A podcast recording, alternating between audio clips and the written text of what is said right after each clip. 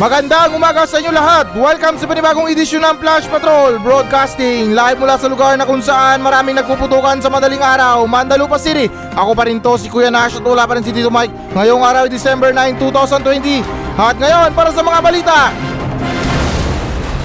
Mga pabutok, pinag-iisipang ipagbawal na ng tuluyan sa Pilipinas.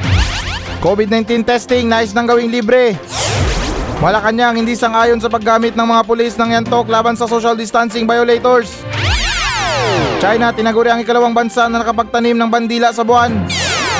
Ilang mga residente sa Cambodia naniniwalang kanilang matataboy ang coronavirus sa pamamagitan ng kanilang mga magic scarecrow. Mga paputok, pinag-iisipang ipagbawal na ng tuluyan sa Pilipinas. So ayon sa balita na to na sinasaad ng Pangulong Duterte na nais niya ng tuluyang ipagbawal ang paputok sa buong Pilipinas at sa kalagitnaan ng susunod na taon mag issue siya ng mga kailangan na dokumento para ipagbawal ang tuluyan ng paputok. Kalakip dito binalaan din ng Pangulong Duterte ang mga Pinoy na nais magpaputok ng kanilang mga baril sa araw ng Pasko at sa araw ng Bagong Taon. At yung yaong mahuhuli ng mga pasaway na gumagamit ng baril nila para sa pagpapaputok, sinabi ng Pangulo na papahirapan niya daw ito. Ikukulong niya mismo sa kubeta ng preso. At dagdag ng Pangulo mas maganda umano pag walang paputok tuwing bagong taon. Bagkos walang nasusunugan at walang mga namamatay. Okay, putukan na! So yun, mukhang seryoso ang Pangulo natin na ipagbawal talaga ang paputok. Ah, tanong ko lang uh, Mr. President, ano bang klaseng paputok yan? Ah, marami kasing different kinds ng mga paputok. Merong paputok sa New Year, merong paputok sa mga Pasko, at meron din paputok sa madaling araw. Wow! O yung iba nga, everyday. Pati paano nasabi ng Pangulo na nakakamatay ang paputok? Eh nakakabuhay pa nga yan eh. Yung tipong akala nila malabnaw na pero malapot pa pala. Pero anyways, ah, para sa akin dapat lang talaga na ipagbawal ang paputok sa Pilipinas. Kasi kami sa probinsya namin, 6 years na kami nagse-celebrate ng mga bagong taon na walang paputok. Kasi pinagbawal na ng mahal na mayor namin doon. Dahil nga may mga banta kami sa mga terorista na kung hindi namin ipinagbawal yon o di kaya hindi pinagbawal ng mayor namin, baka kahit gera na nag-happy-happy pa rin kami. Kasi hindi magti-trigger sa amin yun eh. Kahit pa siguro na palitan ng mga putukan yan, yung mga sunod-sunod. Baka isipin lang namin na sinturon ni Judas lang yun. Yun pala, sinturon ni Abu Sayyaf na. Pati imagine ha, tingnan nyo kung gaano nagmamalasakit sa atin yung Pangulo natin. Alam ko marami ang tutol dito. Dahil una sa lahat, nakasanayan na natin ng ganitong klaseng selebrasyon. Yung mga pagbato ng mga piccolo na yan, yung mga plapla, super lolo, yung mga kwitis na yan. Pati alam nyo ba yung nakakabahala? Yung mga tito natin na kapag lasing na, yung mga ginagawa nila kabaliwan na eh. Yung mga plapla, hinawakan lang nila. Yung mga kwitis na yan, kapag sinindihan nila, hindi nila papaliparin. Doon mismo sa stick nila hawakan. Sabay doon lang sasabog sa tapat nila. Lalo't yung mga tito natin, malalakas na ang loob kapag lasing na. Pati sa mga nagbabalak na magpaputok ng mga baril nila sa araw ng bagong taon, okay lang naman na gamitin yung mga baril nyo. Kasi syempre, dagdag ingay na rin yan para sa bagong taon. Pero yung problema nakatutok sa taas eh. Na hindi nyo alam merong balik yun sa tao. Na for example, maka-aksidente kayo, makadali kayo ng bata, makadali kayo ng tao. Yun yung tinatawag nila na ligaw na bala. Pwede naman kayo magpaputok sa baba. Wala namang kaso yun, sa lupa lang. Yung mga iba mayayabang, nasa taas talaga magpaputok. Ano yan, may bala kayo display yung mga bala nyo sa kalangitan? Tapos nag-enjoy kayo na magpaputok. Hindi nyo alam, naka-aksidente na kayo. Tapos kapag namatay na yung tao na nagpaputok, sa tingin niya sa sarili niya na malinis siya, nagbagong buhay na siya, pinagsisihan niya na, nasa tingin niya papasok talaga siya ng langit. Pero nakapending pala yung kasalanan mo sa ligaw na bala. O di ba, impyerno pa rin bagsak mo. Pero mga Pilipino maparaan eh, na kahit siguro na ipagbawal yung mga paputok na yan, na kahit siguro gaano kahigpit ang gobyerno sa mga tao na talagang bawal magpaputok, gumagawa pa rin ng paraan yung mga Pilipino kung paano sila makapag-ingay sa bagong taon. At maging sa mga paputok, gumagawa sila ng mga improvise. Halimbawa ng boga, yan kahit siguro mga 5 years old na bata gumagamit yan. At napakadali lang gawin. Ah, para sa akin yung boga na yan ay medyo safe naman. Ang problema lang kasi kapag hindi maigpit yung pagkabit mo ng mga lata, o di kaya yung pagkabit mo ng mga goma, mga tape, na kapag namuo yung pressure doon sa loob ng lata, tapos mali yung pagkagawa ng mga singawan, may chance na doon sumabog sa gartilyo. Yung gartilyo niya parang electric lighter lang. Alam ko maraming taong nakakaalam sa ganitong paraan. Na malakas ang kutob ko na ito rin ang second choice ng mga Pilipino para makagawa ng ingay sa bagong taon. Sa probinsya ko, illegal yung mga paputok na yan. Pati ang mga boga na yan, illegal din yan. Na kapag nahuli ka ng pulis, talagang isasama ka sa police station. Kaya kukunti lang mga tao na gumagawa dun sa probinsya namin. Dahil na rin sa takot na maaresto. Eh hindi naman sa pinagmamayabang, mga tao dun sa probinsya namin ay mga disiplinado. Although gumagawa naman kami ng mga ingay, pero hindi galing sa mga boga na yan at sa mga paputok. Ang ginagawa ng mga tao dito, tinatanggal nila yung mga tambutso nila sa mga motor nila, or di kaya pinapalitan nila ng tambutso para magkaroon ng ingay. Na which is hindi naman harmful yun. Siyempre, alangan naman na palitan natin yung tradisyon natin sa pag-celebrate ng bagong taon. Siyempre, maggagawa tayo ng mga ingay. Kaya yun yung mga pamamaraan namin sa probinsya sa paggawa ng ingay. O di kaya yung mga video okay na yan, naka full sound.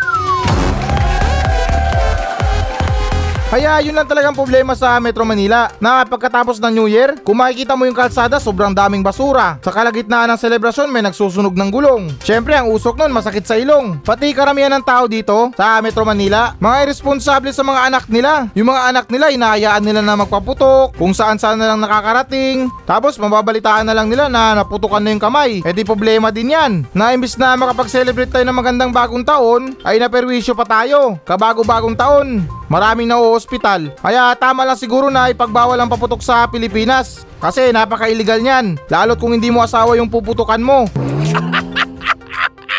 Dapat doon lang tayo sa mga asawa natin magpaputok. Pero anyways, isa pa tong dagdag panganib sa banta ng pandemya na yung mga tao hindi magkandamayo sa selebrasyon kung saan saan na pumupunta, sisigaw-sigaw, Tatalon-talon na uto-uto na sa tingin nila kapag tumalon sila sa bagong taon tapos may barya yung bulsa nila, tatangkad sila. Kahit sabihin mo yun sa doktor ng seryoso, yung matiwasay na pagsabi, ay baka tawanan ka lang ng doktor. Kasi akala nila nag-joke ka sa kanila. Yung mga ganyang klaseng paniniwala na tatalon ka tapos tatangkad ka na. Pati, kamusta na kaya mga New Year's resolution nyo? Pang ilang taon na to? Natuloy ba? Or baka gusto nyo mag-skip ngayon at next year naman pagplanuhan yan. At mabalik tayo sa balita, agree ako sa gusto ni Pangulong Duterte. Pero kung nais niya talaga na ipagbawal ang paputok sa Pilipinas, ay hindi dapat yung mga gumagamit ang hulihin niya o yung mga nagpapaputok. Dapat kausapin niya yung mga nagnenegosyo ng ganyan na magbibigay siya ng palugit sa susunod na taon ay pagbabawal niya ng paputok sa Pilipinas. Para may time pa sila na ibenta yun. Kasi kung biglaan niya na lang na ipasara mga negosyo, baka yung mga natirang panindan nila dyan nila pasabugin sa Malacanang.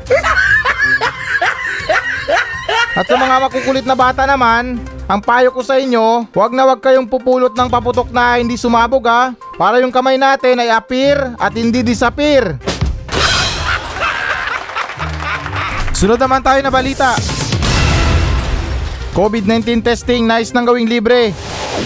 So ayon sa balita na to na inatasan na ng Pangulo si Health Secretary Duque na lumika na ng plano ukol sa kung paano nito gawin na maging libre ang pagpapatest sa mga Pilipino kontra COVID-19. At kamakailan nauna nang nagbaba ng utos ang Pangulo na lagyan ng price cap o regulasyon ang RT-PCR testing dahil meron pa rin naniningil na mga mahal na presyo. At ika ni Duque nasa 4,500 hanggang 5,000 ang presyo ng RT-PCR testing sa mga pampribadong ospital habang 3,800 naman sa yaong mga pasilidad ng gobyerno. At sinabi din ng Pangulo na titingnan ng gobyerno kung kaya nilang gawing libre ang pagpapates na kung meron man silang magagawa na plano at programa dito, hahanapan nila ng pondo bagkus mataas pa ang mga demand dito dahil matagal pa ang hinihintay ng lahat upang makakuha ng bakuna kontra COVID-19.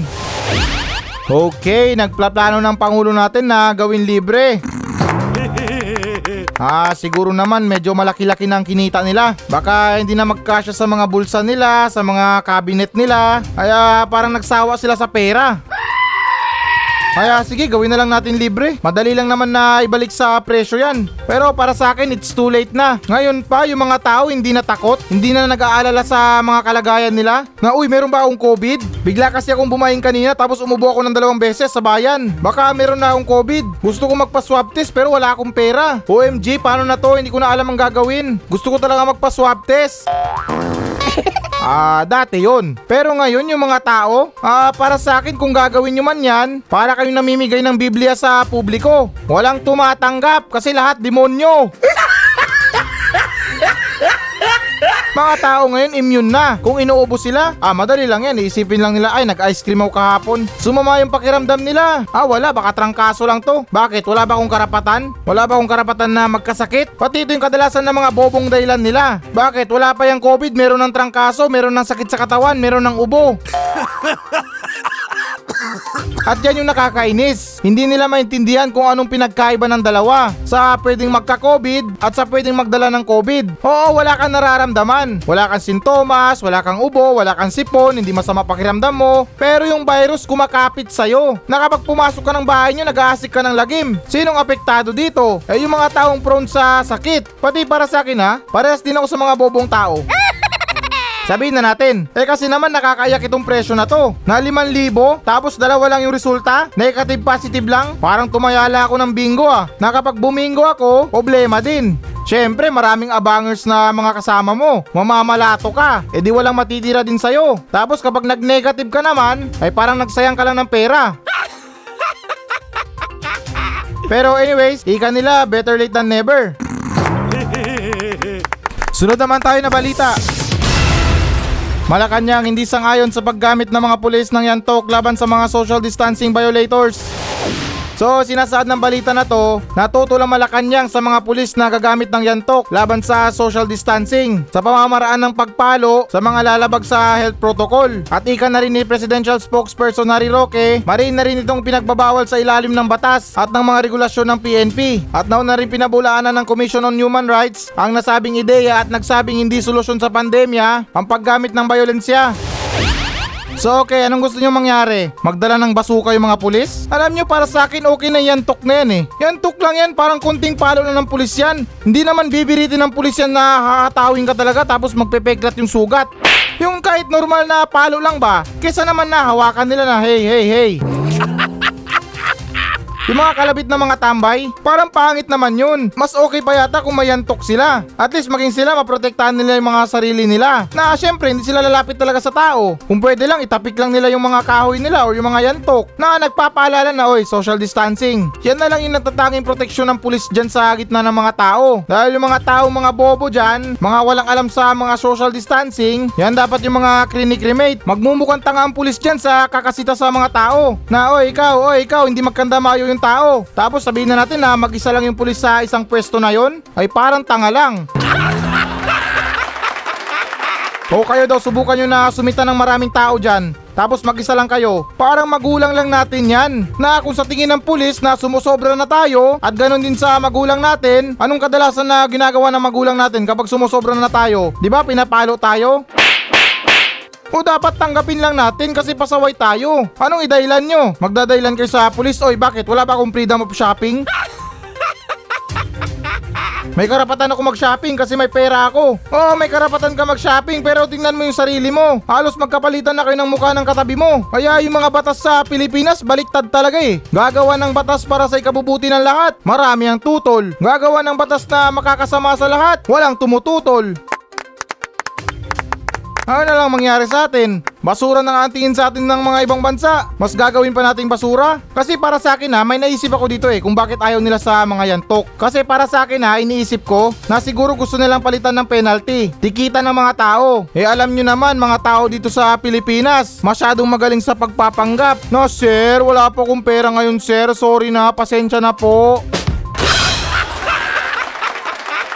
Pagkatapos nun, papatawarin ng pulis. Pagkatapos nun, sibat na. Babalik na naman sa pakikipaghalubilo sa maraming tao. Bigyan lang ba ng konting disiplina? Kahit sa ganitong paraan, para sa akin, kalimutan muna natin yung human rights na yan. Hindi naman nakakamatay yan. Or di kaya kung ayaw nyo talaga sa yantok, ay gumawa tayo ng ibang paraan. Marami naman. Pwede, magdala tayo ng uling sa kawali. Yung puwet ng kaldero na sinalang mo sa apoy, tapos parang maitim-itim pa. Yun ang dali ng mga pulis. Pagkatapos nun, kapag may napansin sila na tao na hindi nag-observe sa social distancing, bigla nilang pahiran sa muka.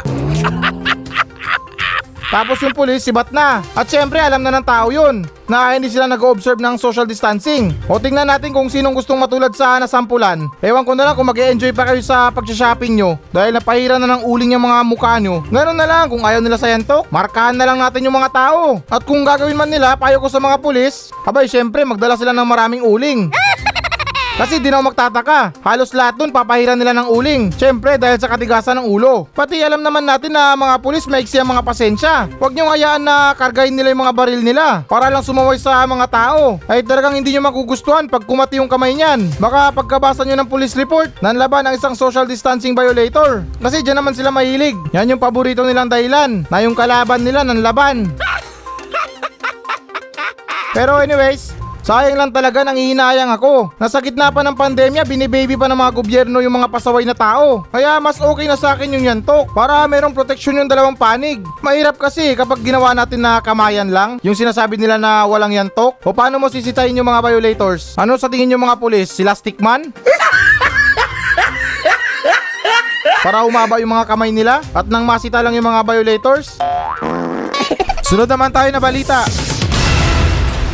China tinaguri ang ikalawang bansa na nakapagtanim ng bandila sa buwan. So ayon sa balita na to, na ikapangalawa na ang bansang China sa buong mundo na nakapagtanim na ng bandila sa buwan na hinihinalang nakunan ng kamera ng Chang'e 5 space probe na ang nasabing space probe ay mayroong plug racing mechanism na meron itong dalawang metrong lapad, siyam na pong sentimetrong taas na sinadyang gawin upang makipagsabayan sa ihip ng temperatura sa buwan. Sinasaad din dito na kailangan umanong ipasadya ang bandera dahil ani ng mga eksperto, hindi umano mananatili na matagal ang isang ordinaryong klaseng bandila sa buwan. At sa iba yung balita, higit 50 taon na lumilipas ng matagumpay na may tanim ng Estados Unidos ang kauna-unang bandila sa buwan noong kasagsagan ng Apollo 11 na isinagawa noong taong 1969 at wala nang ibang bansa ang nakagawa ng nasabing bagay hanggang sa nagawa na rin ito ng bansang China.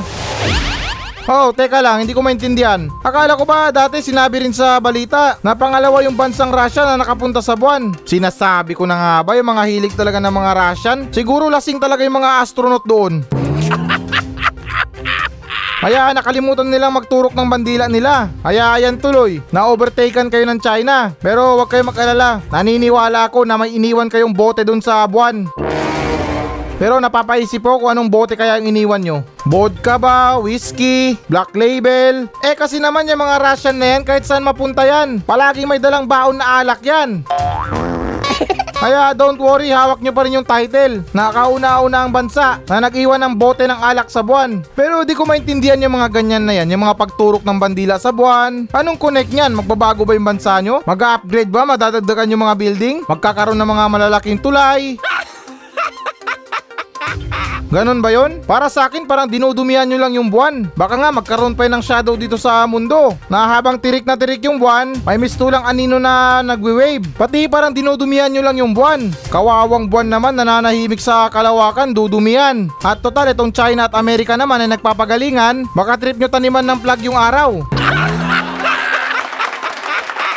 Pati ano kaya ang balak ng Pilipinas? May balak din kaya ang Pilipinas na pumunta ng buwan? Para sa akin na kung sa tingin ko na ang mga Pilipino pupunta ng buwan or kahit sabihin na natin na tiga Mandalupa ang pupunta ng buwan, nako baka hindi lang bandera ang itanim nila. Baka pati mga tae nila itanim nila doon.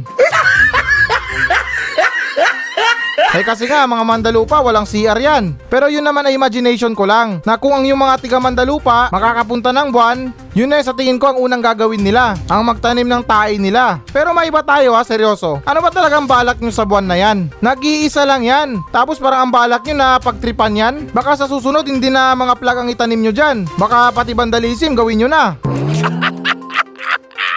Ang daming star dyan para pwedeng pagtripan. Nag-iisa lang yung buwan, wag na yan. Billion or million ang mga stars sa kalawakan. Yan, kahit mag-trial and error kayo, walang problema. Eh paano kung pumalya kayo sa buwan? Biglang nawala ng liwanag. Sa tingin nyo, may babalik nyo yung liwanag ng buwan? Eh, yung itsura nga ng Earth, dati kulay green at kulay blue talaga. Ngayon, parang nagmimistulang kulay usok na. At dahil yan sa katarantaduhan ng mga tao, kung ano-ano mga factory ang ginagawa, puro usok, pollution, pagputol ng mga puno, wala na, talagang kinawawa natin yung buong mundo. Tapos ngayon may balak kayong babuhin ng buwan? Para sa akin yung mga nilalagay nyo sa buwan, mga basura lang yan eh. Sino ba sa tingin nyo makakakita niyan? Mga alien? Ano bang alam nila sa bansa nyo? Kung dito nyo yung gawin sa Mandalupa yung mga pagtanim ng bandila na yan, baka yung mga bandila nyo gawin pa muna sa puwet yan. Maglalagay ng plug tapos sasabihin sa lahat na yung China nakapagtanim na ng bandila nila sa buwan. Tapos dalawang bansa pa lang ang nakapagtatanim. So paano masosurprise yung ibang bansa kung sinabi nyo na sa buong mundo na ang China nakatanim ng bandila, ganyan. Hindi na surprise sa ibang bansa. Na halimbawa yung Pilipinas may plano magtanim ng bandila sa buwan. Ay hindi na surprising. Na mas maganda kapag surprise, di ba?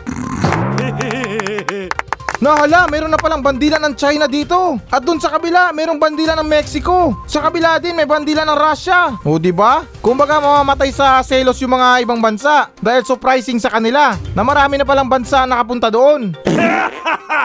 Pero anyways, bahala na kayo dyan. Wala namang connection sa mga astronaut na yan. Basta sinasabi ko lang sa inyo na kapag nagtanim kayo ng bandila sa Mandalupa, ay gagawin lang yung pamunas sa puwet.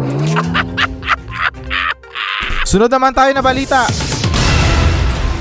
So ayon sa balita na to, na yung ilang mga residente sa Cambodia ay naniniwalang kanilang matataboy ang coronavirus sa pamamagitan ng kanilang mga magic scarecrows. At ika ng isang Cambodian na nagngangalang Ekchan, nagawa niya umanong maiwasan at hindi tamaan ng virus kahit pa wala siyang suot na face mask o kahit pa hindi siya umuobserba ng social distancing. Dahil siya iniligtas mula dito ng kanyang ginawang scarecrows. At higit isang siglo na umanong ginagawa sa ilang mga village sa Cambodia. At sambit naman ni Ekchan mula umanong noong nilikha niya ang kanyang mga scarecrows na kung tawagin ay Tingmong, talagang nakakatulong umano ito sa kanyang pamilya. Dahil sa kasalukuyan ni isa wala pang natatamaan ng sakit. At sinabi rin ni Ekchan na siya talagang naniniwala sa mahikang taglay ng mga scarecrows. At hindi rin siya umano nag-aalala na kung tamaan din siya ng virus. Tibay naman ang paniniwala mo boy. Kapit na kapit sa mahi ka. Eh yung tatay ko nga, nagmamahay ka rin dati. Pero tanggap niya na imagination niya lang yon. Dahil gumagamit nga siya ng rugby. Na yung tipong paglakas tama na siya, nai-imagine niya daw sa kamay niya yung Kamihami Wave ni Vegeta. Pero sa bagay, hindi natin mapipigilan ang mga paniniwala ng tao. Marami or iilan sa atin ang mga malalakas sa mga paniniwala. Maparilihon man yan, or mga tradisyon pa nung dati pa. Na nung nakita ko yung picture ng scarecrow na to, sorry sa sasabihin ko ha, na parang hindi naman nagtataboy ng virus to. na yung isang jacket na nilagyan lang ng mga tuyong damo, tapos nilagyan lang ng parang kamay at paa. At para sa akin, hindi to scarecrow. Kasi yung mga scarecrow, mayroong mga straw hat sa ulo. Yung gamit sa pagsasaka, yung mga kalo nila, yun yung madalas na nakikita ko sa mga scarecrow. Pero itong scarecrow niya naka-helmet na parang isang patay na angkas rider. Oo, hindi scarecrow. Na yung paningin ko talaga ha, nagulat ako sa picture. Na ewan ko ba kung matatakot ako or matatawa. Na parang itsura talaga na mayapang angkas rider. Pati ayon sa akin ha, sa opinion ko, paniniwala ko, ay yung mga karamihan sa mga tao ngayon ay kapit sa mga black magic. Kumbaga itong haka-haka na to, na sinasabi nila na sinasanla mo na yung kaluluwa mo sa demonyo, kapalit ng kaligtasan mo, kasikatan mo, kayamanan mo. Wow! Yung mga ganun yung mga exchange deal sa mga demonyo. Yun yung mga haka-haka nila, hindi ako sigurado. Malay ba natin na malusog lang to sila, healthy lang sila. Eh marami namang Pilipino ang katulad sa mga asal nila na kahit hindi mag face mask, kahit hindi mag face shield, kahit hindi na mag-observe ng physical distancing, ay mababa pa rin yung chance nila na nakakakuha sila ng COVID. So parang sa pandemya na to, yung labanan ng mga tao ay swerte-swerte lang. Na kapag tinamaan ka ng COVID, malas ka. Na kapag hindi naman, swerte ka. Marami yan dito sa Mandalupa. Karamihan sa mga tao dito na nagsusuot sila ng mga anting-anting. Yung nakasukbit sa katawan na parang kwintas, na nung tinanong ko sila, Kuya, para saan ba yan? Sabi niya ito para hindi katablan ng bala. At para kung merong magtangka sa'yo na itakin ka o itaga ka, ay hindi ka tatablan ng talim. Wow! Pero walang iya na yan. Malaman-laman ko na paaway sa kanto, hinabol ng itak, tumakbo. O akala ko ba meron kayong anting-anting na kayang-kaya kayong iligtas sa mga paniniwala nyo? Ah, ganito kasi yan eh. Payo ko na lang sa mga tiga Mandalupa na wag natin hayaan na mabalot tayo ng kadiliman. Na ma-encourage tayo ng demonyo na isanla yung mga buhay natin sa kanila sa kadailanan na merong kapalit na maganda. Sa mundo walang permanente. Or kahit na wag na natin sabihin ng mundo, sa bulsa or sa pitaka walang permanenteng pera. Lahat ng bagay lumilisan. At doon tayo lilipat sa mundong realidad na walang katapusan. Na kapag nandun ka na, wala nang atrasan, wala nang bawian. Tanging yung baon mo para makapasok sa langit, yung kabutihan mo dito sa mundo. Pero anyways, masyado na ako nagiging pari. Ang whole point ko lang dito, wag tayong umasa sa mga ganyan. Sa ngayong pandemya na to, ang tanging masasandalan natin, ang pagsuot ng face mask, pag-observe ng social distancing, at pagsuot na rin ng tamang face shield. Yan na lang yung baon natin sa panahon ngayon. Kaya para sa akin itong lalaki na to, parang nasisiraan na to ng ulo. Dahil meron bang scarecrow na nakasuot ng helmet?